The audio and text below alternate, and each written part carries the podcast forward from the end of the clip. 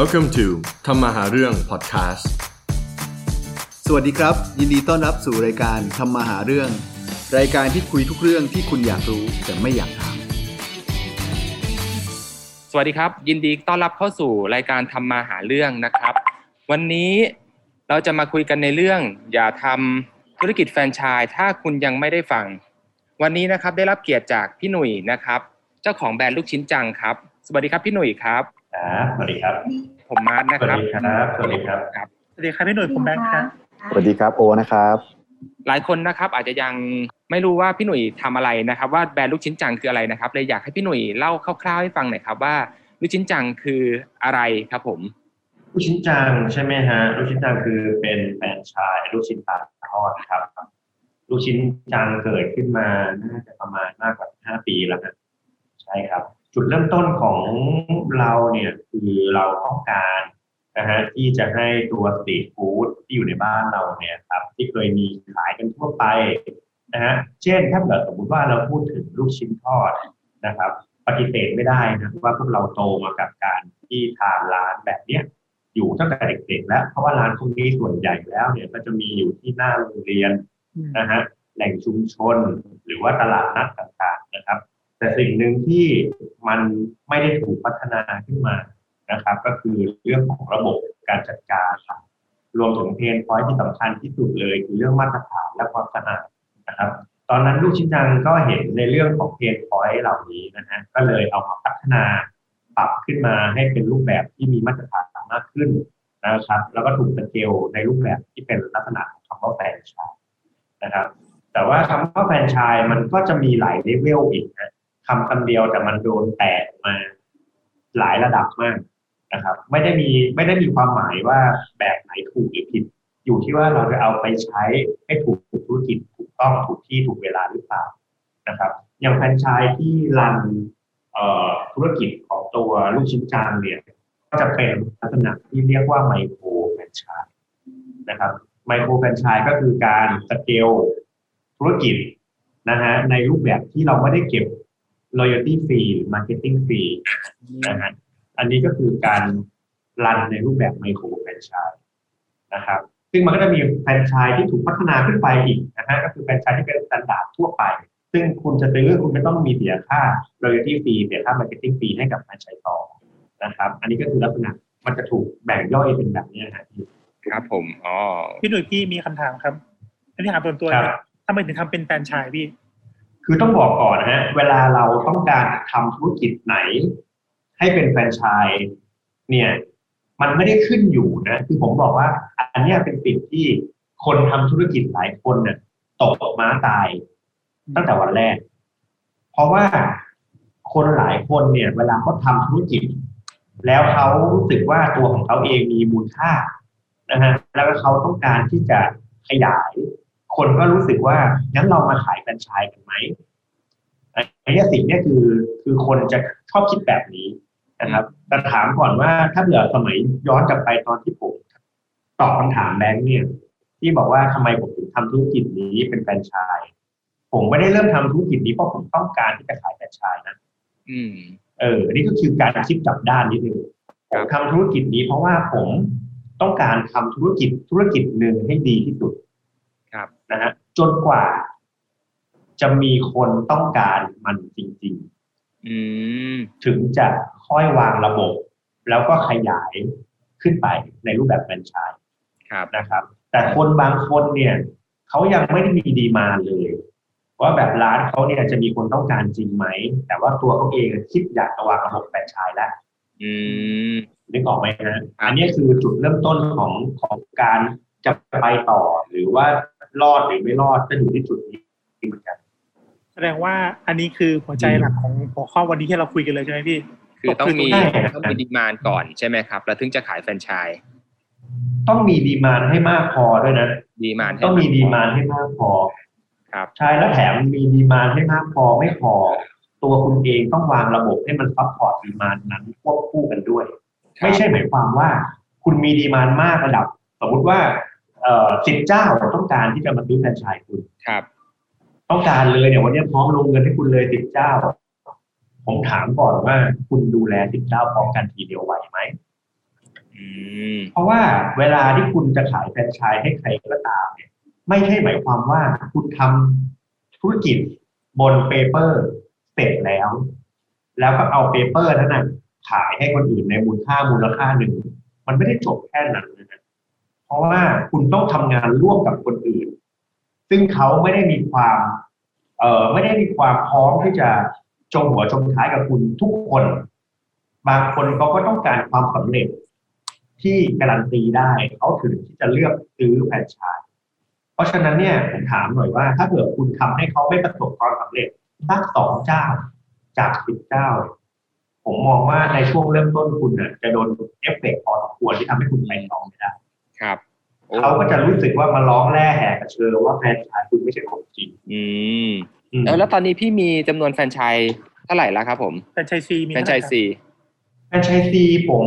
ก่อนโควิด เนี่ย ผมมีอยู่ประมาณหกร้อยนะครับโอ้มีอยู่ประมาณหกร้อยครับแต่ว่ามีหกร้อยเนี่ย ก็ไม่ใช่หมายความว่ามันคือ demand จริงนะครับ demand จริงผมเนี่ยถ้าเกิดผมรับไม่อั้นเนี่ยน่าจะเกินทะลุสี่ห้าพันไปแล้วโอ้โห นี่คือความหมายของคำว่าระบบของคุณหรือว่าทีมงานคุณบุคลากรที่อยู่หลังบ้านคุณทั้งหมดรองรับสกิลเลยได้ครับ ถ้าเกิดผมเปิดหมดสี่ห้าพันนะครับ มันอาจจะเปิดได้เลยนะแต่ถามก่อนว่าถ้าบุคลากรผมดูแลเขาไม่ทั่วถึงนะบุคลากรผมดูแลได้แค่พันคนพันเจ้า อีกสี่พันเจ้าอีกสามพันเจ้าที่ผมดูแลไม่ถึงแล้วก็ต้องหลุดไปเนี่ยภาพลักษณ์ของแบรนด์มันจะเสียมากกว่าที่เราจะได้ อ่าอันนี้คือคือสิ่งที่เราอยากให้มองในในวันแรกนะคือการทำแฟรนไชส์เนี่ยนะ ผมจะบอกเสมอว่า มันจะอยู่ที่การวางรากฐานมันนะฮะตัวผมเองเนี่ย อยู่ในวงการแฟรนไชส์มาสิบกว่าปี งานที่เป็นเขาเรียกว่างานแบบสามัญประจำชาติเลยของคนทำแฟรนไชส์ก็คืองานพวกเอ่อเอ่อแฟรนไชส์เอ็กซ์โป นะฮะหรือว่าแบบพวกงาน SME งานที่แบบเป็นพวกงาน exhibition ต่างๆ เพื่อขายแฟรนไชส์เนี่ยตัวผมเองอยู่ทุกปีอืมทั้งเป็นผู้ที่เข้าร่วมงานด้วย หรือเป็นผู้ที่มาแค่ visitor นะครับ แต่ตัวผมก็ไปทุกปี สิ่งหนึ่งที่ผมเห็นมาตลอดระยะเวลาการเดินทางเนี่ยคือมีแฟรนไชส์หน้าใหม่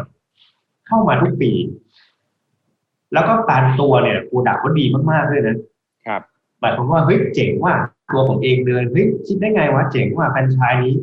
น่าจะดีพีตัวแรกของเขาคือ product เนี่ยเจ๋งมากนะครับ แต่พอเขาเร่งขายนะครับเร่งขายเกินไป หรือว่าเร่งที่จะขยายแฟรนไชส์มากเกินไป สุดท้ายแล้วเนี่ยเขาจะรองรับสิ่งที่ตามมาพร้อมกันไม่ไหวครับนะฮะแล้วลูกค้าก็จะมีความเข้าใจผิดว่าตัวคุณเองไม่สามารถดูแลเขาได้อืม และสุดท้ายแล้วลูกค้ามันจะไปบอกต่อกันว่าแบรนด์เขาไม่ดีทั้งๆแล้วแบรนด์นั้นก็จะล้มหายไปอืมนะครับมีเออเพราะฉะนั้นเนี่ย การที่คุณทำแฟรนไชส์เนี่ย ผมอยากจะบอกว่าให้คุณเปรียบภาพแบบนี้นะครับการทำแฟรนไชส์เนี่ยเหมือนกับคุณก่ออิฐก่ออิฐนะ การก่ออิฐเนี่ย อิฐแต่ละก้อนดันไม่เท่ากันด้วยอืม นะฮะมันไม่ได้อิฐทุกตัวหรือว่าคนที่มาซื้อแฟรนไชส์เราทุกคนมันเป็นบล็อกเดียวกัน มันก็เปรียบเสมือนกับว่าอิฐก้อนนั้นนะมันไม่เคยเท่ากันเลยสักก้อน แต่คุณจะวางอิฐยังไง ให้มันเป็นฐานที่มั่นคง เพื่อที่จะต่อยอดขึ้นไปเรื่อยๆ ให้สูงขึ้นสูงขึ้น แต่ในเคสที่ผมบอกว่าส่วนใหญ่ตกม้าตาย เพราะเขาก่ออิฐสูงโดยไม่ได้ออกก่ออิฐออกทางด้านข้างเลยนึกออกไหมฮะ เขาวางต่อกันแบบนี้ขึ้นไปขึ้นไปขึ้นไปขึ้นไปสุดท้ายเวลามันล้มมันล้มหมดไอ้ที่บอกว่าอีแต่ละก้อนไม่เท่ากันก็คือแฟรนไชส์ซีของเราแต่ละคนเนี่ยมีปัญหาไม่เหมือนกัน เราต้องไปไม่เหมือนกันถูกต้องให้เขาจนกว่าเขาจะเข้ากับคนอื่น แล้วถึงค่อยรับใหม่เพิ่มขึ้นก่อไปเรื่อยๆอย่างนี้ด้วยเหรอพี่ ถูกต้องครับเอาเคสผมแล้วกันครับธุรกิจแฟรนไชส์เนี่ยมันมีความพิเศษอย่างหนึ่งคือมันโตได้ด้วยเงินทุนคนอื่น มันไม่ได้โตด้วยเงินทุนทุนเงินทุนตัวเอง แต่ เวลามันโตเนี่ย ถ้ามันโตได้อย่างมีมีระบบของมัน มันจะต่อยอดเร็วมากในช่วงท้ายๆนะครับ มันหลักการทำแฟรนไชส์เนี่ยหลักการเหมือนโควิดเลยนะฮะก็คือมันจะขยายเร็วมากในช่วงท้าย แต่ในช่วงแรกเนี่ยมันจะช้ามาก ซึ่งคุณต้องอดทนให้มากพอการที่คุณจะมีแฟรนไชส์สักหนึ่งเจ้าสองเจ้า สามเจ้าสี่เจ้าห้าเจ้าเนี่ยเอาผมตีแค่ห้าเจ้าแรกก่อนห้าเจ้าแรกเนี่ย ตัวเจ้าของธุรกิจที่เป็นแฟรนไชส์ซอหรือผู้ก่อตั้งเนี่ยให้ความสนใจหรือให้ความใส่ใจมันมากแค่ไหน ยกตัวอย่างเช่นผมเนี่ย ตัวผมเองเนี่ย ผมใช้เวลาในการสร้างแฟรนไชส์สองร้อยสาขาแรกครับในระยะเวลาสามปี ในระยะเวลาสามปีไส้ในของสองร้อยสาขาผมเนี่ย ผมทำเองทุกขั้นตอน หมายความว่า ผมเริ่มตั้งแต่รับโทรศัพท์ลูกค้าเอง ตอบปัญหาลูกค้าเอง ลูกค้าตกลงแล้ว ผมเป็นคนเอาของใส่รถ ไปติดตั้งให้ลูกค้าเอง ไม่ว่าเขาจะอยู่จังหวัดไหนของประเทศไทยก็ตาม สิ่งหนึ่งที่ควรทำนะฮะในฐานะที่เป็นเจ้าของแฟรนไชส์คือวันแรกของการเริ่มธุรกิจของแฟรนไชส์ซีตัวที่เป็นเจ้าของธุรกิจหรือแฟรนไชส์ซอร์เนี่ย ต้องลงไปอยู่กับเขาด้วย เขาซื้อแฟรนไชส์เพราะใครเขาซื้อแฟรนไชส์เพราะคุณใช่ไหมงั้นแสดงว่าวันที่เขาจะเริ่มธุรกิจเขาอยากจะอุ่นใจว่าคุณจะอยู่เคียงข้างเขานะ อันเนี้ยคือสิ่งสำคัญที่หลายคนมองข้ามครับปกติแล้วถ้าคนไม่ได้ทำแฟรนไชส์ด้วยใจรักจริงๆอะเขาจะส่งลูกน้องไป set up set ระบบ แล้วสุดท้ายแล้วเนี่ยมันไม่ได้มีความมันไม่ได้รับความอุ่นใจโดยตรงกับเจ้าของกิจการ ไม่ว่าคุณจะเจ้าของกิจการคุณจะใหญ่แค่ไหนก็ตามอย่าลืมข้อนี้เด็ดขาดครับแวะไปเยี่ยมเยียนเขาบ้างนะครับไม่ว่าวันอาสมมติว่ากิจการคุณอาจจะโตแล้วก็ตาม วันแรกคุณอาจจะส่งลูกน้องไปก็จริงเพราะ คุณโตแล้วคุณคงจะดูแลทุกคนไม่ไหว แต่ตราบใดที่ฐานคุณมั่นคงแล้วเนี่ยมันจะไม่ลงง่ายๆแน่ๆนะครับ เพราะธุรกิจมันมี success case ให้เห็นจากทุกที่ครับนะครับ แต่วันใดวันหนึ่งถ้าคุณแวะผ่านไป คุณก็เข้าไปทักทายเขาหน่อยนะครับ เพื่อให้เขารู้สึกว่าถึงแม้คุณจะไม่ได้อยู่กับเขาในวันแรก แต่คุณก็ยังอยู่กับเขาตลอดนะคิดถึงเขาตลอดนะครับ และพร้อมที่จะเอาปัญหาของเขามาปรับปรุง เชื่อเถอะครับว่าคุณมีสองร้อยเจ้า คุณก็มีสองร้อยปัญหาครับนะครับ ธุรกิจจะประสบความสำเร็จหรือไม่อยู่ที่ว่าคุณตอบโจทย์ หรือแก้ไขปัญหาให้เขาครบทุกข้อไหม ซึ่งปกติแล้วผมถามว่าย้อนกลับไปว่าทำไมคุณถึงจำเป็นต้องอยู่กับลูกค้าเจ้าแรกๆของคุณเสมอ เพราะว่าคุณจะเจอปัญหา ทุกครั้งที่ลงแฟรนไชส์ใหม่ และปัญหานั้นน่ะพอมันถูกสะสมมากพอมันจะเหมือน FAQ อะนะครับว่าคำถามเนี่ยเป็นคำถามที่จะต้องโดนถามเรื่อยๆ แล้วคุณน่ะถ้ามีคลังข้อมูลของคำตอบตอบมากพอครับไม่ว่าลูกค้าคุณจะถามอะไรมาคุณตอบได้หมด หรือคุณแก้ได้หมด เขาก็รู้สึกว่าคุณคือมืออาชีพ แต่ปัญหาพวกเนี้ยคุณจะไม่สามารถนั่งเทียนเขียนได้ ถ้าคุณไม่ลงพื้นที่จริง นะครับ มันแบบเล็กน้อยยิบย่อยมาก ๆนะครับเอ่อ sizing ของร้านแต่ละร้านก็ไม่เหมือนกัน การวางท่อน้ำท่อประปาการล้างภาชนะก็ไม่เหมือนกัน การเดลิเวอรี่การจัดเก็บก็ไม่เหมือนกัน แม้กระทั่ง location ของลูกค้าที่อยู่ก็ไม่เหมือนกัน แม้กระทั่งฟุตบาทสามสี่ขั้นก่อนจะถึงร้านก็มีผลคืออย่างนี้พี่พอดีคืออย่างของผมเนี่ยผมเป็นร้านธุรกิจซื้อมาขายไป ผมเคยมีแนวคิดว่าผมอยากจะทำเป็นแฟรนไชส์หรือว่าผมอยากจะทำเป็นเปิดสาขาเพิ่มอะไรอย่างเงี้ย ผมเลยไม่แน่ใจว่าธุรกิจประเภทไหน หรือว่าถ้าเกิดผมอยากจะทำเริ่มต้น ผมควรจะมีอะไรในเป็นการตัดสินใจว่า ผมควรจะทำธุรกิจตัวเองอะให้เป็นเป็นให้เป็นแบบขายแฟรนไชส์ไหมเพราะว่ามันแทนที่เวลาเราจะต้องไปกู้เงิน แบงก์มาหล่ะจะใช้เหมือนที่พี่พูดคือใช้เงินคนอื่น ช่วยในการขยายธุรกิจอะไรอย่างเงี้ยครับ คือสิ่งหนึ่งนะฮะที่เรารู้จะตัดสินใจว่าเราจะทำแฟรนไชส์ไหม มันก็ต้องมานั่งดูก่อนว่า มันมีผู้นำตลาดไหม มันมีผู้นำตลาดไหม แล้วถ้ามันมีทำไมเขาต้องซื้อของเรา อันนี้คืออินเคสว่าถ้ามันมีนะครับ แล้วถ้าย้อนกลับไปว่าถ้ามันไม่มี ถ้ามันไม่มีนะ มันมีความต้องการในธุรกิจนี้มากน้อยแค่ไหน นึกออกไหมฮะอย่างที่พี่บอกว่าธุรกิจพี่คือซื้อมาขายไป ผมก็ต้องถามกลับไปว่าความพิเศษของธุรกิจซื้อมาขายไปของพี่คืออะไรที่คนอื่นทำไม่ได้ พี่อาจจะได้ซอร์ซิ่งต้นทุนราคามาที่พิเศษกว่าคนอื่นหรือเปล่าอ่าหรือถ้ามันไม่ได้ห่างมากพอแสดงว่าก็มีสิทธิ์ที่คนเขาจะไปทำเองเลยไม่ต้องเป็นต้องพึ่งคุณถูกไหมใช่ใช่นี่แหละคือปัญหาอ่าที่ผมเจอ แสดงว่าคุณไม่มีไม่มี product hero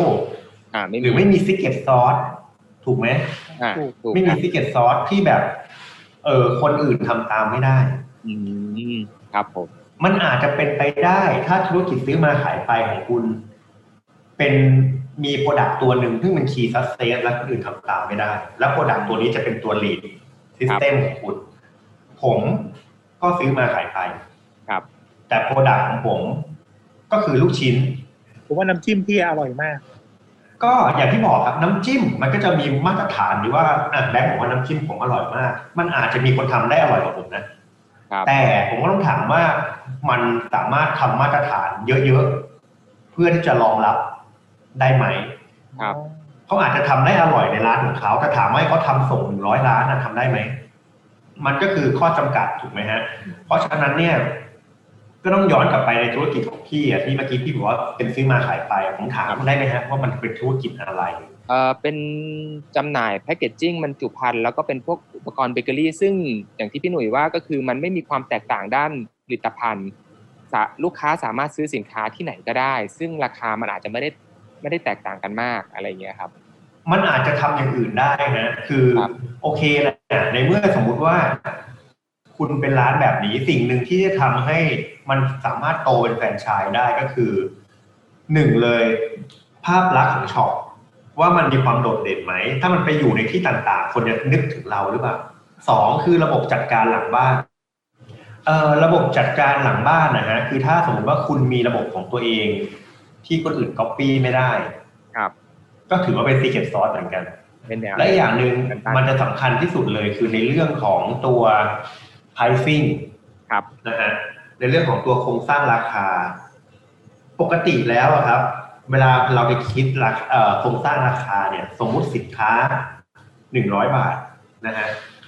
มันจะต้องถูกแบ่งเป็นสี่ส่วน ถูกแบ่งเป็นสี่ส่วนสองส่วนหลัง จะเป็นของลูกค้าที่ซื้อแฟรนไชส์เราไปครับ อ่าหนึ่งส่วนแรกคือราคาต้นทุนครับ อีกหนึ่งส่วนคือกำไรของเราครับอ่าเพราะฉะนั้นหมายความว่าถ้าคุณจะขายสินค้าหนึ่งร้อยบาท คุณต้องมีต้นทุนยี่สิบห้าบาท แล้วคุณต้องส่งลูกค้าแฟรนไชส์คุณห้าสิบบาท ครับ แล้วแฟรนไชส์คุณต้องไปขายร้อยบาท มันถึงจะอยู่ได้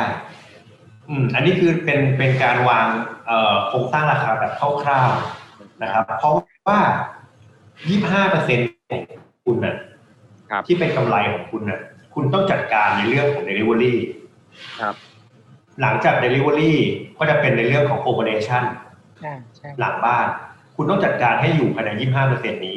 ของแต่ละ product ส่วนเขาอะถามว่าทำไมลูกค้าถึงต้องได้ 50เปอร์เซ็นต์ล่ะเพราะลูกค้าต้องเสียเวลามาเปิดหน้าร้านให้คุณ ต้องเสียเวลาในเรื่องค่าเช่าเนาะเสียเวลาในการทำ Operation ของเขาเอง เขาก็สมควรได้ตรงนี้ไป นะครับ แต่ถ้า product คุณมีความหลากหลายมาก เช่นแบบมีประมาณ 1,000 SKU เลย สมมุติ คุณก็ต้องมี product ที่เป็นแบรนด์ของตัวเองที่แข็งแรงพอ ที่จะทำให้คนซื้อแฟรนไชส์คุณเท่านั้นถึงจะได้ product อันนี้ไปนะครับ ส่วนอันอื่นอีกประมาณสัก75เปอร์เซ็นของร้านอาจจะเป็น product ที่ร้านอื่นก็มี ครับ เฉลี่ยกันไปได้ นะครับกำไรตรงนั้นมันอาจจะบางหน่อยครับแต่ก็ยังอยู่ในโครงสร้างนี้นะครับอ่าแต่ถ้าสมมุติว่าตัวที่เป็น product ของคุณเองอะมันก็ต้องมีแล้วก็ตัวเนี้ยอาจจะทำราคาได้นะครับ เพราะว่าคุณไม่มีเจ้าไหนมีเหมือนมาเทียบราคาด้วยอืมนะครับ แล้วคนจะซื้อเนี่ย คนจะไม่ได้ซื้อที่75เปอร์เซ็นหลังของ product คุณ คนจะซื้อที่25เปอร์เซ็นแรกที่เป็น product ตัวคุณเองอืม คุณต้องหาไอ้ตรงเนี้ยให้เจอ ครับผม product hero ที่เป็นของตัวเองคืออะไรอืมขอบคุณเลยครับพี่เราเราจะถามอืมที่คนอื่นดีบ้างไหมพี่ครับธุรกิจอื่นว่า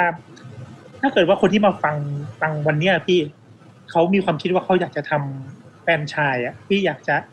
เตือนอะไรเขาอยากจะแนะนำอะไรเขาหรือว่าอยากจะบอกอะไรเขาครับ แนะนำว่าอย่าตั้งต้นว่าจะทำธุรกิจด้วยการขายแฟรนไชส์อืม นะครับ ให้ตั้งต้นที่ตัวร้านไพลอตของตัวคุณเองอืมนะครับ ว่ามันดีมากพอไหม เอาแค่ร้านคุณเองเนี่ย คุณแก้ไขปัญหาได้ครบทุกข้อหรือเปล่า ก่อนจะไปแก้ไขปัญหาให้คนอื่นนะครับ เพราะฉะนั้นเนี่ยถามว่าสมมุติว่าโอเคปลายทางคุณอาจจะอยากขายแฟรนไชส์นั่นแหละ แต่ต้นทางของคุณนะคุณก็ต้องเปิดไพลอตก่อน เป็นร้านของตัวเองให้ดีที่สุดนิ่งที่สุดแล้วมันมีคนติดต่อคุณมา เรื่อยๆเรื่อยๆ และเก็บ demand เก็บสถิติก่อนนะครับผู้ใดจะทำเป็นไทม์ไลน์ก็ได้นะเช่นสมมติว่าภายในหนึ่งเดือนเนี่ยมีคนมาสนใจเรากี่คน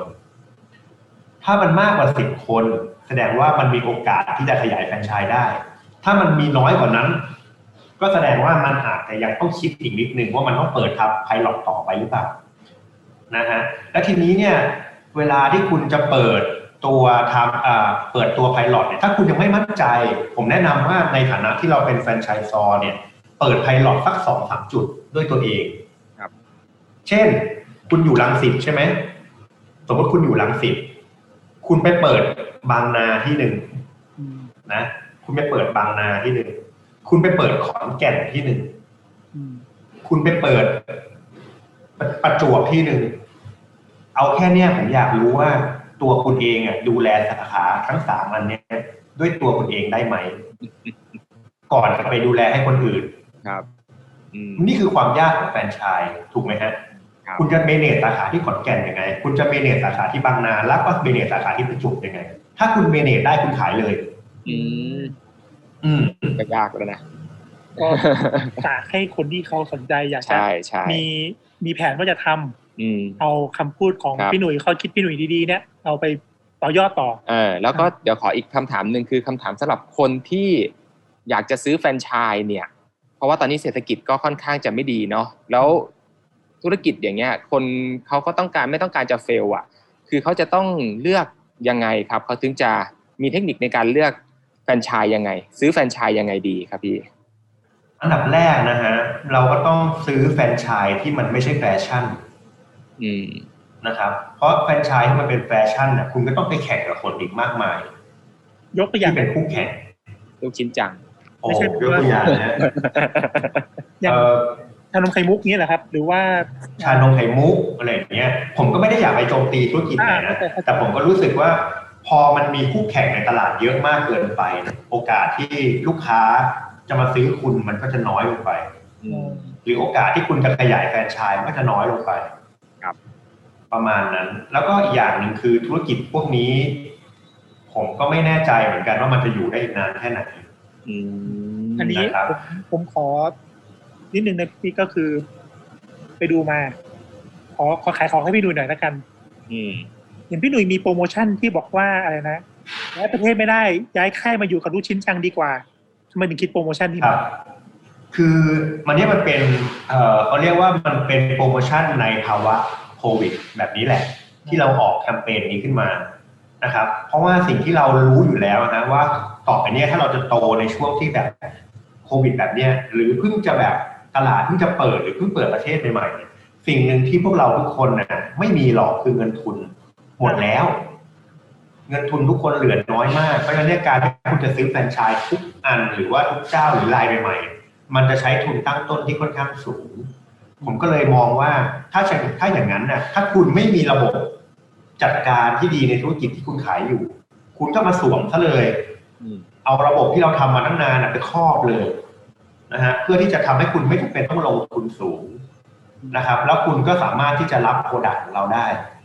อืมอืมนี่บอกไหมฮะอย่างของผมเนี่ยผมก็แค่แปลงร้านลูกชิ้นที่มันมีอยู่แล้ว ทั่วประเทศให้มันมาเป็นแบรนด์ผมซะไม่จำเป็นต้องซื้อแบรนด์ผมทั้งอัน เพราะคุณมีโน้ตฮาวอยู่แล้วคุณแค่ต้องการระบบและ product ที่ดี ที่คุณจะสามารถที่จะทำเอ่อได้ marketing แบบฟรีๆไปเลย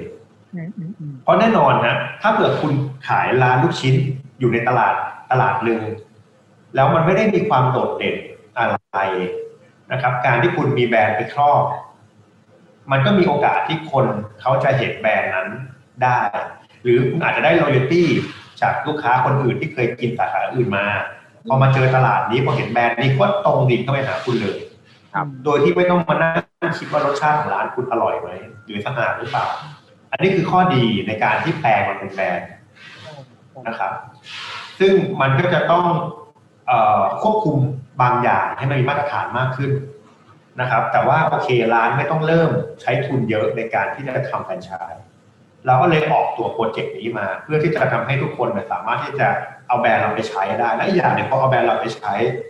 ข้อดีคือตัวเราเองก็โตด้วยอ่านึกออกไหมฮะอันนี้ก็คือมันเป็นการจัดการในภาวะโควิด ที่ต้องเกิดขึ้นนะครับ แต่จริงๆแผนระยะยาวของเราอะครับ ผมอยากจะบอกว่าแผนระยะยาวของเราเนี่ยสิ่งหนึ่งที่เราเห็นจากโควิดนี้ อาจจะเป็น new normal ใหม่ครับ ที่เราไม่สามารถใช้แบบเดิมได้แล้วครับอันเนี้ยผมอยากจะฝากเป็นข้อคิดนิดหนึ่งสำหรับคนที่อยากจะทำธุรกิจหลังจากนี้ไปนะครับ อะไรก็ตามที่อยู่กับที่ คุณอาจจะมีปัญหาได้ในอนาคต ครับคีย์ออสผมอะแฟรนไชส์ผมอะหกร้อยจุดเนี่ย อยู่กับที่ มันไม่เคยมีปัญหาเลยสิบห้าปีที่ผ่านมาจนมาเจอเนี่ยแหละแต่พอมันเจอโควิด เรารู้แล้วว่าการที่มีสาขาที่มัน fix อยู่กับที่เนี่ย มันเป็นปัญหา ที่จะทำให้เขาไม่มีรายได้ ในเมื่อเกิดภาวะวิกฤตอืมอย่างของผมเนี่ย project ที่เป็น future ผมเนี่ยก็คือตั้งใจที่จะเปิดไรเดอร์คล้ายๆกับไอติมวอลล์หนึ่งพันสี่ร้อยจุดอืมทั่วประเทศนะฮะเพื่อที่จะให้เขาสามารถที่จะเอาร้านของเราไปอยู่ในจุดที่มีเอ่อ prime time ในแต่ละช่วงเวลาได้อ๋อมันจะทำให้ลูกค้ามีรายได้มากกว่าการที่นั่งรอให้ลูกค้าเดินมาหาเรา เป็นไรเดอร์ไปจอดตามหน้าโรงเรียนหน้าอะไรอย่างนี้เลยใช่ไหมพี่ใช่แต่ละ location มันมีเวลา peakของมันอยู่ใช่อืมแต่ถ้าคุณไปตั้งเลยนะ คุณไปตั้งร้านแบบปกติก่อนหน้าเนี้ยผมจะเปิดแฟรนไชส์หน้าโรงเรียนนี้ครับอ่าสิ่งที่คุณจะต้องเจอก็คือว่าคุณจะขายได้แค่ช่วงเช้าครับกับช่วงเลิกเรียนอืม แล้วที่เหลือคุณจะไม่มีลูกค้าครับ แต่ถ้าคุณเป็นโมเดลไรเดอร์ คุณจะไปหาลูกค้าที่อื่นได้ศูนย์ราชการครับหน้าอำเภอ หน้าเขต ซึ่งคนไม่ไปทุกวันน่ะครับแล้วคนก็เป็นลูกค้าแปลกเป็นขาจรด้วย คนไม่มีอะไรกินด้วยครับระหว่างรอก็ต้องหาอะไรกินถูกป่ะเราทุกคนเป็นแบบนั้น เพราะฉะนั้นเราก็เอาตัวไปอยู่ในจุดนั้นๆซะนะฮะนี่ยังรวมถึงตัวเอ่องานบวชอีก งานบวชงานศพอ๋อมันมีทุกวันครับถูกไหมฮะมันมีทุกวันแต่เราจะสามารถเคลื่อนย้ายคีย์ออสไปตั้งให้เขาอย่างไรก็แต่พอมันมีไรเดอร์ก็เรียบร้อยฮะเรียบไปเลย ตั้งจบแล้วก็ทอดเสร็จออก มันก็คือการที่ทำให้คุณสามารถมีรายได้มากขึ้นต่อวัน โอเค วันนี้ได้ประมาณเนี้ยฮะเนื้อหาครบถ้วนนะครับ ได้ความรู้เยี่ยมเลยนะครับพี่หนุ่ยยังไงวันนี้ขอบคุณพี่หนุ่ย มากนะครับผมที่ให้ความรู้มาหรือว่าอยากได้เรื่องอะไรเจ๋งๆ แนวคิดดีๆ เดี๋ยวผมอาจจะขอเชิญพี่หนุ่ยมาเป็นสปีกเกอร์อีกรอบนะครับ ได้ฮะไม่จำเป็นต้องเป็นเรื่องแฟรนไชส์ก็ได้ครับ เราพูดคุยกันเรื่องปกติได้เรื่องนะคแบรับบถ้าเกิดเรามีความถ้าเกิดเออฮะถ้าเกิดผมมีอะไรแทรกผมก็จะแทรกไปให้ฮะก็คือเราก็ยินดีครับ หรือว่าไปมีเอ่อผู้ประกอบการต้องการมาให้คำปรึกษาก็ได้นะเราก็จะคอยช่วยไกด์ให้ในในระดับที่เรารู้แล้วกัน ต้องบอกว่าทุกคนไม่ได้รู้ทุกเรื่องนะเออทุกคนไม่ได้รู้ทุกเรื่อง แต่เราแบ่งปันเรื่องที่รู้ให้คนอื่นแค่นั้นเอง ครับผมครับ ก็ขอบคุณพี่หนุ่ยสำหรับรายการทำอาหารเรื่องวันนี้นะครับ ขอบคุณครับ ขอบคุณครับ